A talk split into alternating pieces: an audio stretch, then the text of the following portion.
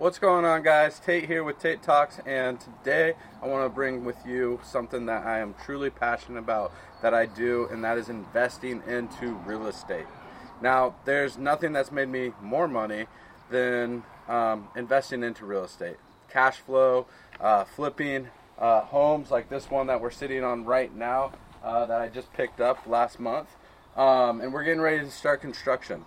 Now, when you get started with You know, a lot of people think you have to have a lot of money in order to invest into real estate. That's not true at all.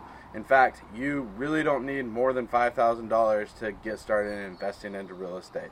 Um, there's a couple different strategies that you can do, um, like wholesaling. Uh, you can, you know, uh, flip, or you can hold, right, onto property. I like uh, flipping, doing new construction, and um, holding property. Um, you know, as, you know, rental incomes. But the one thing that I love about real estate is that it is an asset that is always going to hold its value.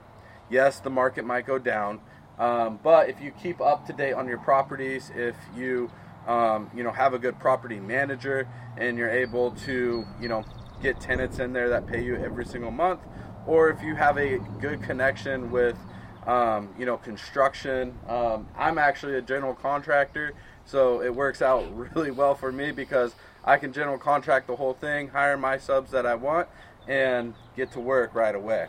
Um, but the big thing is, you know, if you have a business right now, you need to be investing into assets.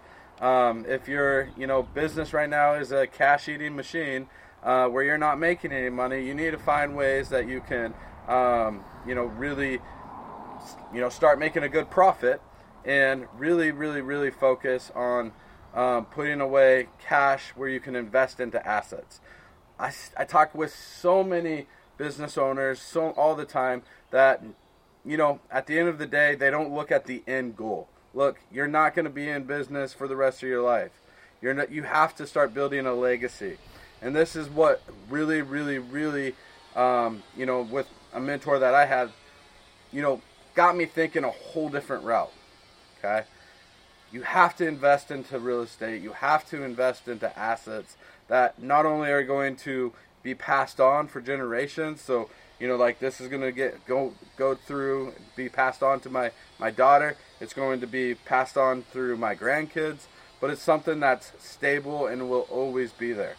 The real estate investing is way more stronger, way more powerful than I believe in stocks and bonds, and it's really, really easy to do, okay? So in this episode, I wanted to give you a little a glimpse here of this new project, wanted to talk to you a little bit about it, and now I want to give you three tips on like how to get into real estate investing. Well, first thing, you need to start, you know, if you're renting right now, you need to buy property, okay? Uh, when I first started out, I bought a little, little one-bedroom condo. Um, it was, uh, I think I put uh, four thousand dollars down, um, and I ended up holding that condo for a year and ended up reselling it in a year and made forty-three thousand dollars off that condo, okay? So that was my first home that I ever bought, and that was something that, you know, uh, made me money, because I bought when the market was low, and I sold when the market was high, okay? And so, you know, find something that you can do right now. Um, you know, maybe it's not a fix or flip. You know, maybe it's not wholesaling. Maybe it's, you know, none of that. But, you know, find something that you can get right now. Um, if you're renting, if you are, um, you know, find a little condo. You know, buy a home. Don't buy, you know, I always say don't buy more than twenty-five percent of your income.